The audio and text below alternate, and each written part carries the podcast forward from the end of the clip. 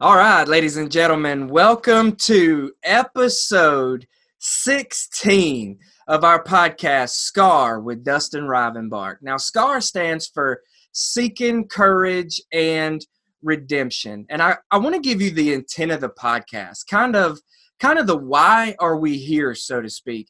And it's to work out our trials and our hardships in such a way that we can begin to see God's glory and begin to unfold his plan for our lives what what does this have to do with me though you may be asking? Like like why do i need to listen to scar?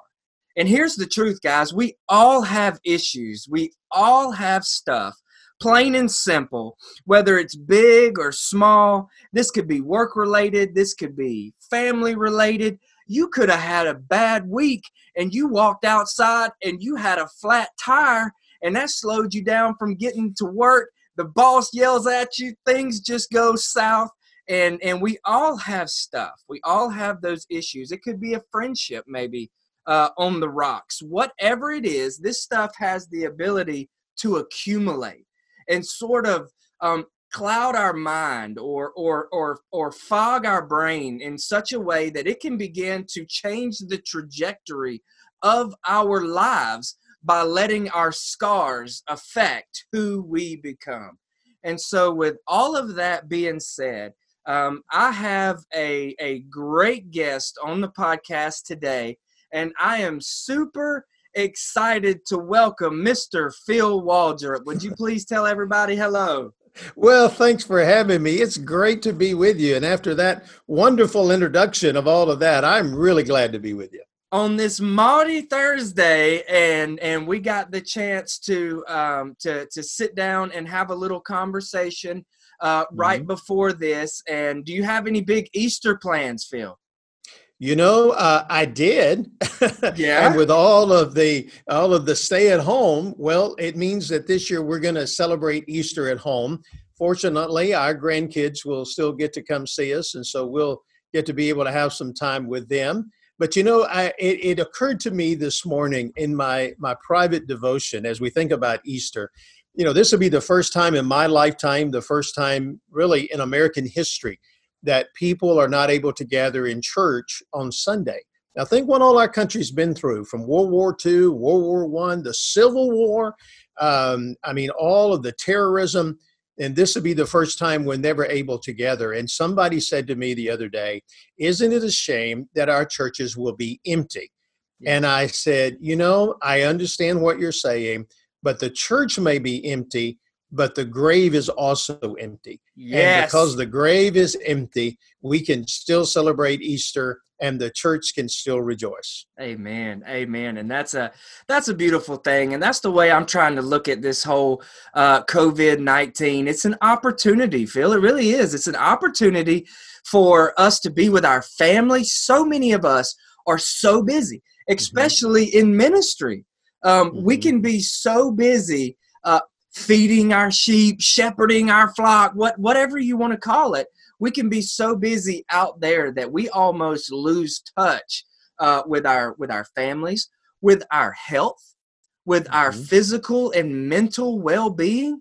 And so I honestly believe this is uh, God's doing a great work, even though I don't want to take I don't want to take the seriousness out of it. Okay, there mm-hmm. are people that are dying right. right now. There are people that are going through COVID 19, and this is a major hardship for us. So I don't want to make light of it, but I mm-hmm. also mm-hmm. want to be willing to accept uh, the blessings that are going to come from this. Mm-hmm.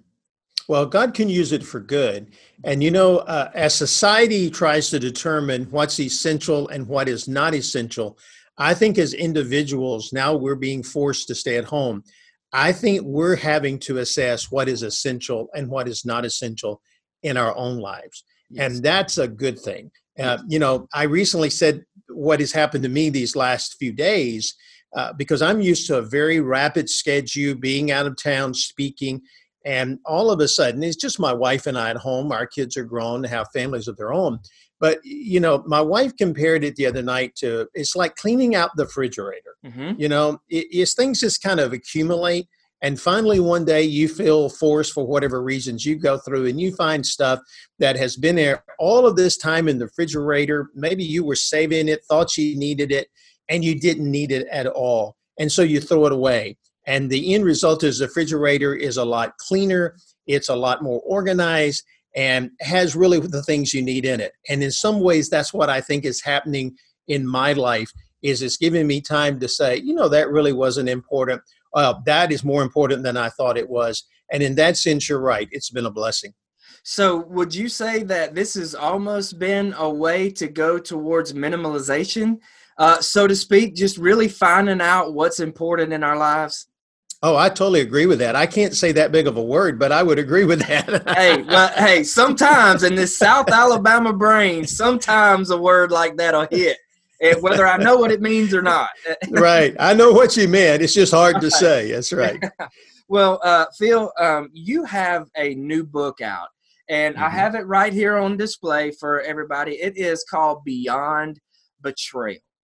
Now, mm-hmm. with the mm-hmm. background of Scar and seeking courage and redemption, uh, and sort of what we do here, I thought it would be so great and so huge if we could sort of talk about this whole idea of betrayal, not mm-hmm. just from a scars aspect, but for humanity, because we're coming up into uh, the night that Jesus Jesus was was betrayed.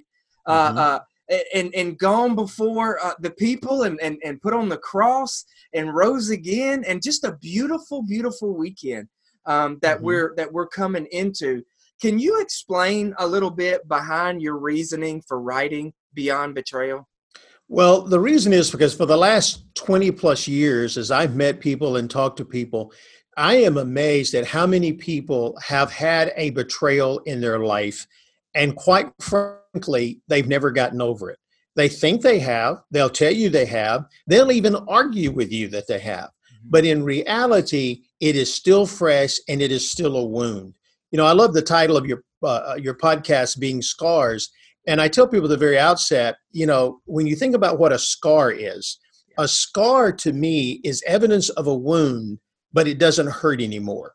That's the difference between a wound and a scar. Mm. You know, wounds hurt, scars don't but yet they're still present. But anytime you see somebody with a scar, whether it's a cut on their arm or or, or their face, and, and you can see the scar, it's healed, but there's still a testimony there. Well, for me, that's the way I saw it because 20 years ago, I went through a very deep betrayal.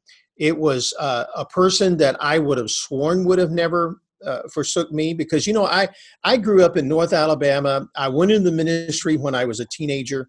I was blessed to have a wonderful Christian family, a wonderful extended Christian family, meaning everybody in my mom's family, my dad's family, were all in church. In fact, we went to my mom's home church. My aunts and my uncles and my cousins were all there.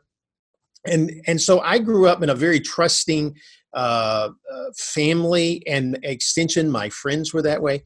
And so when my ministry as a young person began to take off and I had to involve people to go to work for us, one of the people I turned to was someone who had been a very close friend since my teenage years and invited him to come and be a part. And then to learn sometime later that he was doing things that were immoral and unethical, not illegal, mm-hmm. but immoral and unethical and and it left a lot of pain and a lot of scars. It quite frankly took me 20 years to get over. Wow phil you, you know that is that is huge. That is that is heartbreaking. That is hurtful. And and i read in in kind of the the build up for that. And and you gave him a chance to mm-hmm. to make that right. I don't want to spoil the book guys. You've got to get this book okay? But you you gave him a chance for redemption. I love this idea. In fact, my book is is courage and redemption. I love I love that idea of just um, um, giving someone a second chance. We need to forgive. If we mm-hmm. constantly preach forgiveness, forgiveness, we mm-hmm. need to mm-hmm. give that opportunity. And and suddenly the counseling, all of that stuff stopped, and and and all mm-hmm. of that kind of went back to life as normal. You approached him a second time and and it was Phil, it was it was almost a yeah. Now what? kind of kind of a mm-hmm. kind of a what are you gonna do um, approach and in that moment of the of the of the pain of the strife of the in that exact moment of betrayal you're feeling it kind of again here it is again like mm-hmm. bam what goes through your mind in that moment the same thing that goes through the mind of anyone who's been through a betrayal whether it's their spouse has been unfaithful or a business partner or or someone in the church life is it really it, it's it's kind of strange to say this but it it really attacks your self-worth and your self-esteem kind of goes down because what you find yourself thinking is was i not more important or as important to this person as some something else mm. and you really feel just devastated and you find yourself thinking how dumb could i be i mean you know when i look back with my friends there were a lot of telltale signs that I should have thought something about or I should have investigated, but I didn't. And then, of course, you have well meaning Christian friends who come to you and they think they're encouraging you and they say things like, Well, I saw that coming. Or if you had asked me, I could have told you. Then you're flustered with your friends because why didn't you tell me? They think they're validating you, but they're really just kind of adding on the idea that you should go get stupid, you know, put across your forehead or something. Yeah. Um, because that's how you feel. So it attacks the very essence of who we are at the moment you realize you've been betrayed. And, you know, people ask me all the time, you know, why did somebody betray me? You know, why did they do it? Why was my husband unfaithful? Why was my wife unfaithful? and and all betrayals have one thing in common from judas to present day one thing has one thing in common it's because they're selfish they acted in mm. self-interest they they they're acting in a sinful way they put their own needs and desires ahead of yours and that's the basis of a betrayal and and when it happens it hurts and at that moment it attacked at everything caused me to question everything about my life about my judgment everything um, including my self worth. So you made a comment in in um, in the book. You said this, and I thought this was just so deep. I thought this was my I I really I had to write this down and think about it because I've certainly been mm-hmm. betrayed. I've had scars. I've dealt with infidelity. I've dealt with all sort of uh, uh, different different things in my life, um, and and so um, you know, I lost my mother to a drug addiction. So, so growing up, um, I had a tough upbringing and I saw things and I experienced things that stayed with me. But you said betrayal is one thing. The decisions we make in its wake are quite another. Can you expound on that a little bit? Absolutely. Because you see, we've been betrayed, and as a result, something happens to us if we don't process it well we put a filter in front of us so that when we look at people, we're looking at them through a filter. And that filter is the experience of the betrayal. So, where we may have gone from trusting people, now we don't trust anybody. Mm-hmm. And we go from, from healthy relationships to unhealthy relationships. And suddenly we become skeptical of people that that um, you know haven't betrayed us and and people don't want to be around us quite frankly. I mean, because the essence of a healthy relationship is love and trust. Now, maybe we can talk a little bit about what trust means and how that looks, but that's the essence of it. So when you've been betrayed, the betrayal is one thing, but how you allow it to affect you and the decisions that you make going forth are very profound because again now that you've had that experience you you look this way and, and the way i would compare it to where something anybody can understand is it's a little bit like um, like a person who has been uh, severely injured maybe for example my dad was a welder and I can remember there were lots of times in his work when he would have to be up on a platform or something high welding. And I remember when he was young, uh, he lost his balance and he fell. Well, my dad would, would always say to young welders when they're welding high, don't take for it granted that you won't get disoriented. Because you know you've got on a shield and he would explain all that goes with welding. And he would always say make sure you're safe before you ever start welding. Now why was my dad so intimate about preaching that to young welders? Because he had fallen he had had an experience that turned into something positive. But yet, there are other times when we have experiences in life that are negative, they can turn into something negative. So you don't allow experiences that we have had to cause us to make unhealthy decisions in the future. Okay, so so in the moment, um, are there any tools? Is there anything that we can use in the fire in the thick of the moment? Mm-hmm. Can you think of, of of what's what's some way that we can avoid? Because you you made you made um, a, a rational decision in in uh, I think it's chapter two or chapter three. you said um, you said I stopped just short of telling him I don't want to do something I'm going to regret. And right. you just and, and and so so what is that thing that stops you, Phil, that says, okay, I don't need to add any more insult to injury here. Mm-hmm. Let's just go. Well, in my case, fortunately, I had some good counsel. That was not something I wanted to do on my own. I'm being honest here. But someone had said, don't keep trying to solve the sawdust you know you know this relationship as it is has to end end it and move on. Don't keep trying to solve the sawdust because i think when someone has betrayed us we want them to come and you know sack sackcloth and ashes and be repentant and explain everything and that may or it may not happen. But even if it happens it's still not going to return immediately to the same level of trust and relationship that it was. And for me, what I had to do at that moment was to realize, you know what, I got to make some good choices. Because, you know, the one thing you have to realize when a person is betrayed, there are three or four things that are going to happen. First of all, there's always the denial. It's, it's a little bit, the closest I can compare it to is when you are found out that a family member or close friend has been killed suddenly. Mm. You know, you, you find yourself saying, Tell me this is a bad dream, this is not true we go into this denial mode. It's really a self protection.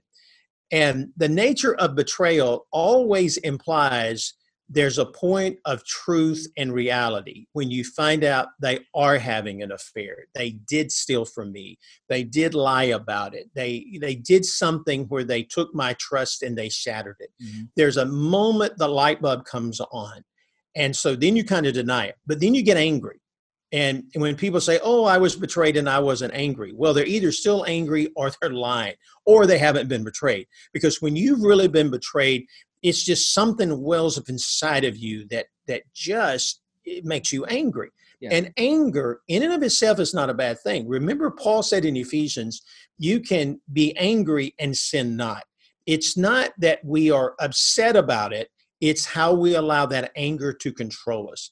And then I think we go through a stage, once we get through the anger, I think we go through a stage where we, you know, we, we assign blame, we blame other people, we blame ourselves, and until finally we reach a point where we can honestly forgive. Because part of that anger stage is you want to bl- not only blame people, you want to get even.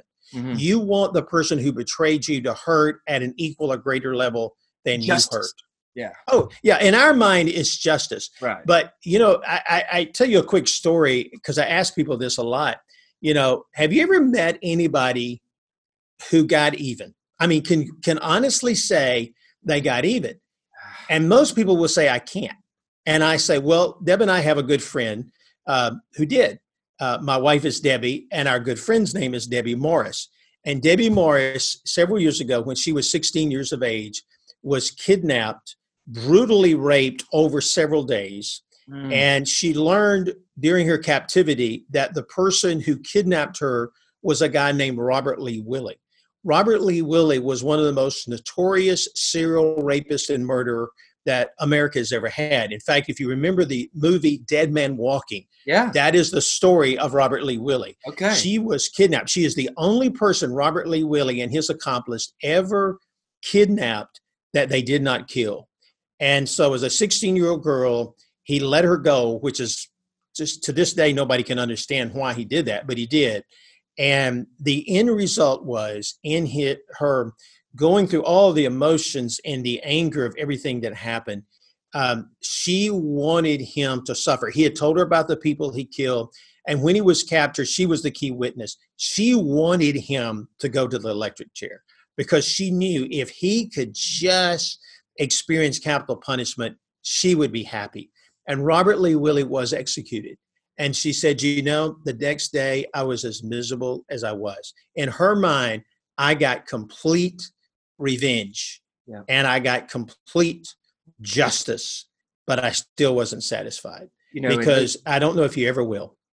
You know, it just it leaves a gaping hole. Uh, I'll take something uh, that just happened to me and my wife last night. This is not uh, as serious at all. But but mm-hmm. but this type of stuff. Okay, my my daughter is 11. She's just coming into mm-hmm. her own personality. She loves playing this particular game online. She loves to do it. Well, this game was going to have a big reveal at um, uh, at three o'clock in the morning or something like that. a big reveal of a new character on this game, and they were so pumped up about it.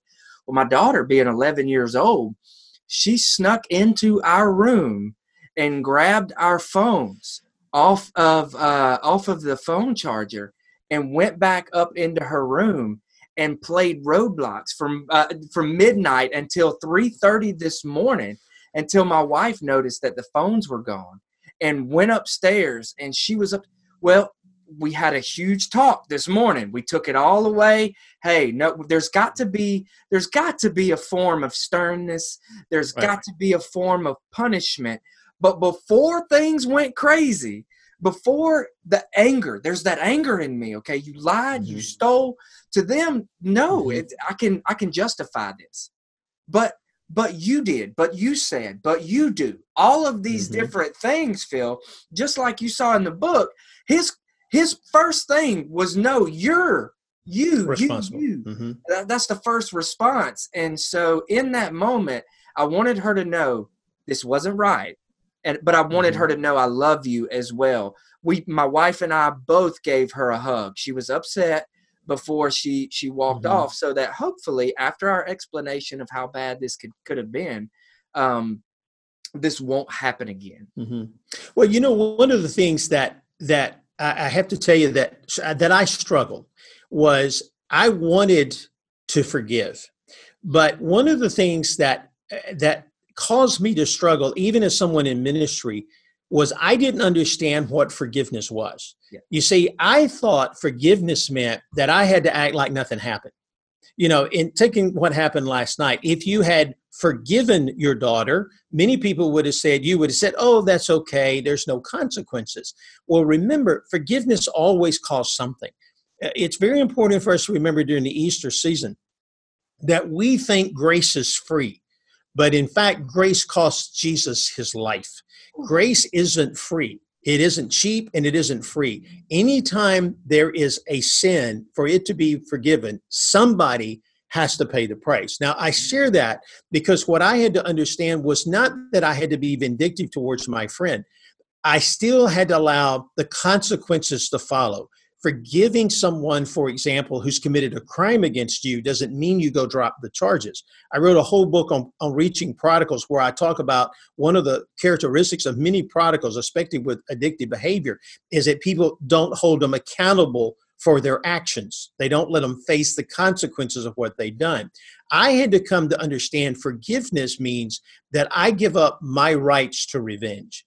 I give up my rights to get even. And here's why I had a struggle with that because I confused two words. I thought forgiveness and trust were the same thing, and they're not. Forgiveness is something that we choose to give. I choose to forgive you. I choose not to get even. Trust is something you have to earn. I can't just give you trust. It, it's impossible for me to give you that trust. The trust I give you has to be earned either based on past experiences people that I do trust have had with you, or based on the experiences that I've had with you. In fact, I'll, I'll, tell you a little secret, and people will often, when I say this, they go grab their Bible and start looking. Do you know in Scripture, we're told to love people, be kind to people, and we are told to trust God. But not one place in the Bible, from Genesis to Revelation, not one place are you told to trust people. Mm. Not one. And the reason is trust is earned. And one of the things that I say to people who may be listening who are the betrayer and they need to hear what I'm about to say. If you're the person who's betrayed your spouse or you betrayed someone, many times people will say, Well, you just need to forgive me and let's go on like nothing happened. No, it's not going to happen. You have to be accountable, be an open book, and allow that person to regain trust with you once again. And the way they do that is by you being accountable and you living up to trust is earned forgiveness is given. Forgiveness just means I give up my rights to revenge. But if I'm going to trust you again, you're going to have to earn that trust. And that may take years. So it's important for people to understand the difference between those two. When they forgive, does not mean you have to immediately restore the relationship to the level it was. That's totally different. I agree 100%. 110%, Phil. Um, you know, one of the, uh, it could take a lifetime to mm-hmm. overcome mm-hmm. a lifetime of abuse. I mean, mm-hmm. it could take it could take counseling. Uh, it's going to take much scripture. It's going to take trust right. and belief in God that He is who He says He is, and that we are His masterpiece. That we are created by His perfect hands, mm-hmm. and we are who He says we are. But oftentimes, when we've been used as a ver- verbal punching bag, or we've been mm-hmm. used in all of these different situations, uh, just like the the person you met uh, who, who, was uh, her life was spared, but still she was brutally mm-hmm. raped mm-hmm. and all of this stuff. This the psychological toll can right. be huge, and and just later on you said something um, you, you, talked about some of the ways that we can sort of overcome this betrayal mm-hmm. not really get over it you don't you don't just get mm-hmm. over it but you used some of the tools that we could combat this whole idea of it and man, you talked about isolation. Mm-hmm. This hit me in my gut with COVID 19. Mm-hmm. Let me, so I interviewed a guy by the name of Eric Christensen a little while back. He's a filmmaker and and all and anyway, he does a lot of stuff on Vietnam War veterans mm-hmm. coming out of uh, uh, PTSD. He does stuff on mm-hmm. uh, uh, uh, all kind, drug addiction, all of this different stuff. And so this whole idea of isolation uh, gives us gives people who have been hurt a blueprint a mm-hmm. prescription for depression for mm-hmm. hurt for anxiety can you speak on that a little bit oh absolutely because you know what happens when you go through a betrayal is you you make a decision whether you want to admit it or not but most of the time we make an initial decision to say I will never be betrayed again and I'll never be hurt again. So we decide that we're going to build a wall around our heart. We're going to build a wall high enough that nobody gets close enough to us to hurt us. Now, what you learn later is when you build a wall to keep people out from hurting you, you build a wall to keep people out from loving you. And so you start living inside that wall. Now, granted, that wall may keep you from being hurt, but at the same time, you're going to be hurt in a different way because God made us for relationships. If you don't believe that, then think of it this way. If God didn't want us to have relationships and if that wasn't part of the of his creation of us, then he would have created millions of little islands out in the sea, given every one of us our own private island and allowed us to live by ourselves. But he didn't do that. You, there's there's no place on earth that I know of where there's an island where somebody lives solely by themselves.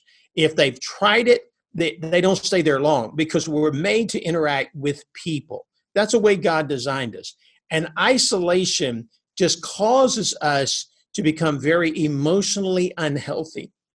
And I can tell you because I wanted to isolate, I didn't want to be around people. Because you got to remember, when you're initially uh, betrayed, you don't know who you can trust anymore. Mm-hmm. You know, if I can't trust him, I may not be able to trust you. I may not be able to trust my pastor. I can't trust my spouse. I can't trust, you know, my sister, my brother. So all of a sudden, remember, the filters back up and we think living in isolation will be happy, and it's not. As a matter of fact, I've told people on a very physical level, one of the things that I think this whole virus has done as as we've had to stay home and we can't gather with people is how many people have said to me, "Man, the minute I can go places, I'm not going to be home for 3 days." Well, you know what those people are saying? They've discovered the value of relationships.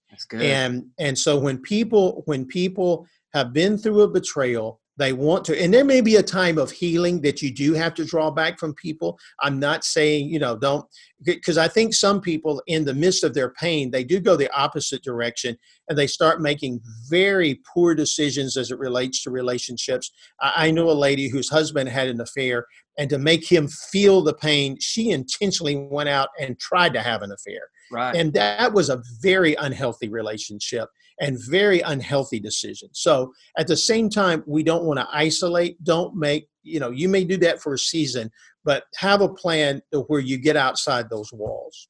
Can you give us um, any pointers on on not um, not isolating like different mm-hmm. a, maybe a couple different ways that we can interact with with some other people life-giving people not people who mm-hmm. just tell you what you want to hear but tell you what you need to hear what are some of those ways that we might could get out and and or or uh, uh, reach people during this time well, there's a couple of things I always caution people about. And one of them is we tend to obsess about what happened to us. So every time we're with people, you know, they can say, Well, it's a beautiful day today. And we will respond by, Yeah, it was a beautiful day. You know, my spouse was, un- I found out my spouse was unfaithful. And they may say, Well, you know, if it if sports were playing. Well, the Atlanta Braves won last night. Yeah, that's kind of like they won that game when I found out my wife. And no matter what people say, we begin to obsess about it. And so we start spewing all of this anger. And people that really can help us will tend to avoid us. So I always advise people, you know, if you're with friends, either give them permission to stop you and say, let's talk about something else, or just say, we're going to talk about what happened to me for 15 minutes and that's it set some ground rules to do that. But here's an exercise I have in my book that I think is very healthy and very important for people to do. Take out a piece of paper. On, on the left side, write the name of the person or persons who betrayed you. Put their name right there. Then on the right side of the paper, think of every person that you have had a long time personal relationship with who have not disappointed you or betrayed you. Maybe you're, it may be a, a, sibling, it could be a parent, it could be your spouse, it could be a child, it could be your pastor, it could be your best friend. And start writing names of people who haven't betrayed you. Then you look at the list. Now, there's a couple of reasons you do that. Number one, because we tend to think we will stay focused on this side of the piece of paper when we need to be reminded there are people who who have it. Remember, you know, in the Old Testament, Elijah said, "Lord, I'm the only prophet," and the Lord said, "No, you're not. I still got a whole bunch of guys out there that are faithful to me, that are proclaiming the word." And sometimes we feel like we're the only one, or we start thinking, "I don't have any really true friends." So you think about these people, but then you start reaching out to people that that have proven to you that they're healthy in their relationships. You don't need to reach out with somebody who's going through a betrayal because if you do, when you talk to them, you're just both pouring gasoline on each other's fires yep. Yep. and it gets worse. Find that senior saint. You know, one of the things that helped me was there was a much older adult at that time in my life that I had so much respect for and and just did not get emotionally engaged was very level-headed and I went and I sat down and I said, Will you help me walk through this? And they did something that really helped me. First of all, they listened. And number two, they spoke truth into my life. There were times that they, you know, instead of me sitting there and them just bashing the person who betrayed me, they actually sat there and said, Wait, Phil, you realize that what you're doing, you realize how you're hurting. And they spoke truth into my life, and I received that. And so that was what I would tell people how to keep from being isolated. Think of people who have been faithful to you, who, have been, who haven't betrayed you. Think of people who you can tell are healthy in their life and in their relationships, and reach out to those people and ask those people if, if they would be willing to give you some of their time and, and speak truth into your life. You know, that's beautiful. And and one of the things that I related to is how Moses sent out 12 spies um, mm-hmm. to, to, to scout the land, and only two came back with a message of hope, one being Joshua. Well, mm-hmm. later you see Joshua take these reins, and you see Joshua, he sends out two spies. Okay. Mm-hmm. And and so I think maybe Joshua learned a valuable lesson through that that it's not necessarily the quantity of people speaking into your life, but the quality of people. I agree with that. Into your life, and so um, that is that is a huge thing. And I, I also um, I could go on and on here, and I want to be respectful of mm-hmm. you. Can you um, can you tell us um, what the betrayal of Jesus? Uh, by the time mm-hmm. our listeners are hearing this, it will be it will be Good Friday. It will be tomorrow morning. Mm-hmm. Um, can you tell us what the betrayal of Jesus and how um, he responded and the outcome of all of that? What that tells us about betrayal and how we should respond. Oh, sure. Because when you say the word betrayal, people immediately think of Judas. And you know, we've heard so many Easter sermons. And when I sat down to write, I really went back and studied in detail the betrayal of Jesus. And let me just make a couple of points. Maybe you may not hear during the Easter season. The first one is we initially see Judas and think, how could he do that? Why did he do that? Well, maybe I can give you a little insight as to why Judas betrayed Jesus. And I'm not justifying it. Please don't think that when you hear me say this.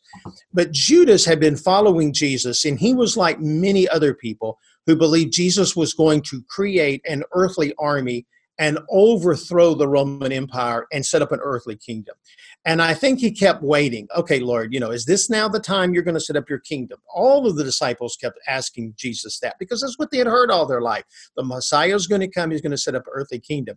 And I think when Judas was there that day and Jesus rode into Jerusalem and he saw all the people dropping the palm branches and screaming, Hosanna, he thought, man, this is the time. This is it. I and he wanted to put Jesus in a situation where Jesus you know to use a good alabama thing he either had to put up or shut up either you're gonna you're gonna you're gonna overthrow rome or you're not and he thought the best way he could do that during the passover was if he went to the religious leaders and and kind of you know got in with them to try to force the issue because he knew the romans did not allow any kind of uprising among the jews they would suppress it in a heartbeat this was the perfect time to have that conflict between the Jews and the Romans.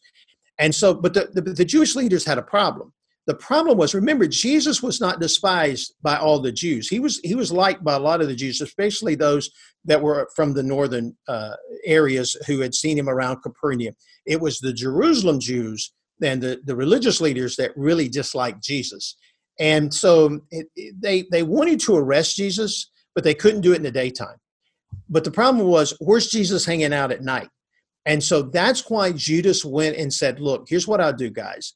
You, you know, I'll help you guys. I'll lead you to Jesus at night. I'll take you to where he is. You can arrest him at night, which was actually illegal, and you can you can get him away where there won't be an uprising with the people. And so when he did that, and they said, okay, we'll do that. Remember, it was so dark when he took them to where Jesus was that they were not even sure they had arrested the right one. So Judas says, look, I know him. I'll kiss him. You'll know that when you arrest them, you're not hauling off Andrew thinking it's Jesus. Right. You'll know it's Jesus. And at that moment, at that moment, I think Judas thought, this is it. They're going to fight. And let me tell you, I think the other disciples thought the same thing because you remember what Peter did? Peter pulled out his sword. That's right. And yeah. he's ready to fight. And Jesus said, No, put your sword up, put the guy's ear back on. And that's why I think Judas, and, and please hear me carefully, Jesus made it very clear. He knew Judas was a betrayer from the beginning. That's in the Gospel of John.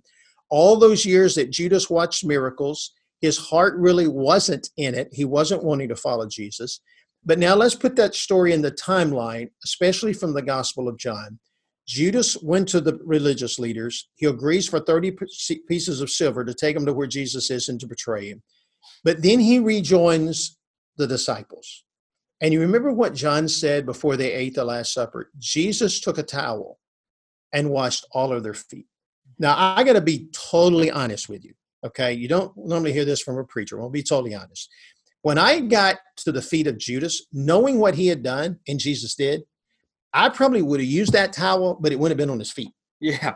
probably would have choked him. Yeah. I mean, that would have been my reaction. Yeah. But Jesus didn't do that. He he washed his feet, even knowing what Judas was going to do. Now, here's what I learned from that. Number one, Judas was fully, I mean, Jesus was fully aware that God had a bigger plan, even though at that moment no one else saw it. God had something bigger than the betrayal that he was experiencing. I have to tell you, if I hadn't gone through that betrayal, I don't know if my ministry would be where it is today. Wow. I, I can't say that definitively, but I really believe that there were things that that I discovered through that accountability and setting standards and adhering to standards and setting expectation for your employees. I probably wouldn't have done if I had not gone through that. But see, God, you realize God's got something bigger through this, Remember, Joseph in the Old Testament was betrayed by his brothers. Yes. Then he was betrayed by, you know, he was betrayed by his boss's wife. Then he's in prison, and a guy says, "Look, when I get out here, I'm going to remember you to Pharaoh." You remember, and then the first thing the guy does is forget. He's yeah. betrayed. He's betrayed. He's betrayed. But Joseph is one of the few people in the Old Testament you don't read anything negative about because Joseph knew in his heart, even though I'm going through betrayal, God's got this and there's a bigger plan in store. And Jesus knew there was a resurrection Sunday, even when his own disciples couldn't see it. And then I, the other thing I think you learned from Jesus is that in the midst of your own betrayal, don't stop serving and loving people. Because Jesus could have been, you know, man, this guy was, you know, he saw me raise the dead. I healed the sick. I've taken care of this guy for three years, three and a half years. And this is how he treats me. But right. Jesus didn't do that. He kept loving, he kept serving people. And now, granted, I have to tell you, as somebody who's been betrayed, that's not easy to do. It wasn't easy for me to do. And there's times when I say, okay, he's Jesus, he can do that. But yet he sets a standard for us. Don't allow our betrayal to define who we are and to destroy who we are. Mm. That's what you can't allow it to do. And when I think of what Judas did, by no means, people are hear when I share that, they say, well, it sounds like you're justifying. No, what he did was evil. It was satanic. It was motivated selfishness because he thought, man, if he overthrows them, I'm going to be a high guy in the kingdom. It was a selfish act, but it was not only a selfish act, but it was a sinful act. Definitely it was. But yet, through that experience, Jesus knew God's got something greater, even though it was painful and hurtful, and he cried till his sweat became as blood in the Garden of Gethsemane. God had a bigger plan. So, my message to people who have been betrayed today is you may be hurting right now, but let me tell you, God's got a bigger plan on the other side. And it may feel like a crucifixion today, but I got to tell you, resurrection is on the way. Man, you got me pumped up, Phil. Let's go preach. Let's go preach to somebody. that's right. Hey, I, I, love that though. Like that's mm-hmm. that's what this whole idea of uh, of scar is all about. Mm-hmm. It's being able to use those hurts, those pains. It's being able to use those scars to be mm-hmm. able to turn them into testimonies and lay the roadmap for people to turn tragedy into triumph. Right. And I believe that your book, Beyond Betrayal, does just that and i'm super excited um, about this podcast i knew uh, i told you um, I, I, knew i had to get you uh, on here when i walked into the bookstore that day and i just uh, I'm, I'm so excited um, i usually kind of play a, a, a almost a little it's, it's kind of like a little game with, with my guests that a good yeah. way to close it out uh, i give you a verse or a mm-hmm. saying or something and you just tell me the first feeling or the first idea that kind of pops up in your mind. All right, so let's do I, it. I want to give you this one. He is risen. The first thing that falls into my mind is God wins. Yes, that is God good. wins. That that if He is risen, and you realize everything in the Old Testament, everything in the New Testament, everything in the past, everything in the future, hinges on what happened one Sunday morning what happened one Sunday morning determined the validity of everything the prophets had said, everything Jesus said, and everything the church would say. All is summarized in those three words He is risen. Beautiful, beautiful, guys. Well, you have heard it right here from from Phil Waldrep. We have gone over this whole idea of of betrayal, um, kind of how we can sort of uh, start to begin to overcome it. Again, we didn't want to get too deep. We don't want to give away all the goods. I need you to go out and get this book beyond betrayal, guys. It is a game changer. Uh, it is it is just a necessity in your bookshelf. Mm-hmm. You just you just need this book to be able to refer back. Okay, how should I respond in this moment? It's like some people Mhm. don't have those wise mentors. Some people are born into situations where they Mm-hmm. just don't have that experience Yoda to go to and talk with Mhm. and they just don't have it. And so I think this is a good um, a good mentorship because Phil, you don't know it, but you are mentoring uh, people around the globe, Mm-hmm. myself included. You you mentor me Mhm. uh, all the time, just in Mm-hmm. in our in our followings, and I think it's just a beautiful thing of what you're doing now. If people want to learn more about Phil Waldrep, Phil Waldrep Ministries. Um, conferences or any of that kind of stuff coming up or beyond betrayal where do we go You know, there's an easy place to go right now. It's called beyondbetrayalbook.com. Beyondbetrayalbook.com. And that'll tell you more about the book and also show you how to spell my name because a lot of people misspell the last name Waldrep because we spell it with an E. It's W L D R E P. Yeah, but if you do my name, philwaldrep.org, then you'll find all about our ministry and all the conferences and everything else. But the easiest way to remember right now, people don't have a pen, is beyondbetrayalbook.com. Beautiful. Okay. Well, once again, we thank you so much. And uh, Mr. Phil, if you will hold on just one minute for our listeners, we have enjoyed having you today, and we will see you in the next couple of days.